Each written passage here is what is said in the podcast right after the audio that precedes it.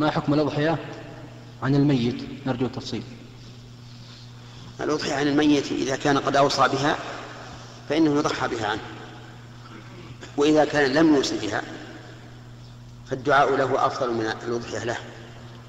والمشروع الأضحية عن الأحياء. فقد كان النبي صلى الله عليه وسلم يضحي بالشاة عنه وعن أهل بيته. وأنت إذا ضحيت بالشاة عنك وعن أهل بيتك ونويت أن من أهل بيتك أقارب من أن من أهل بيتك أقاربك الذين ماتوا فلا فلا بأس. يدخلون في العموم. وأما تخصيص الميت بأضحية تبرع من عندك فإن فإن هذا ليس من هدي النبي صلى الله عليه وسلم. إذ لم يضحي النبي عليه الصلاة والسلام عن زوجته خديجة مع أنها من أحب النساء إليه. ولم يضحي عن عمه حمزة مع أنه من أحب الناس إليه.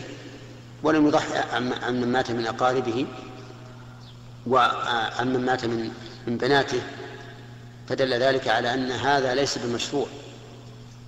وأن ولكن لو أن الإنسان فعل فإننا لا نعيبه بل نرشده إلى ما هو أفضل وهو الدعاء للميت. نعم.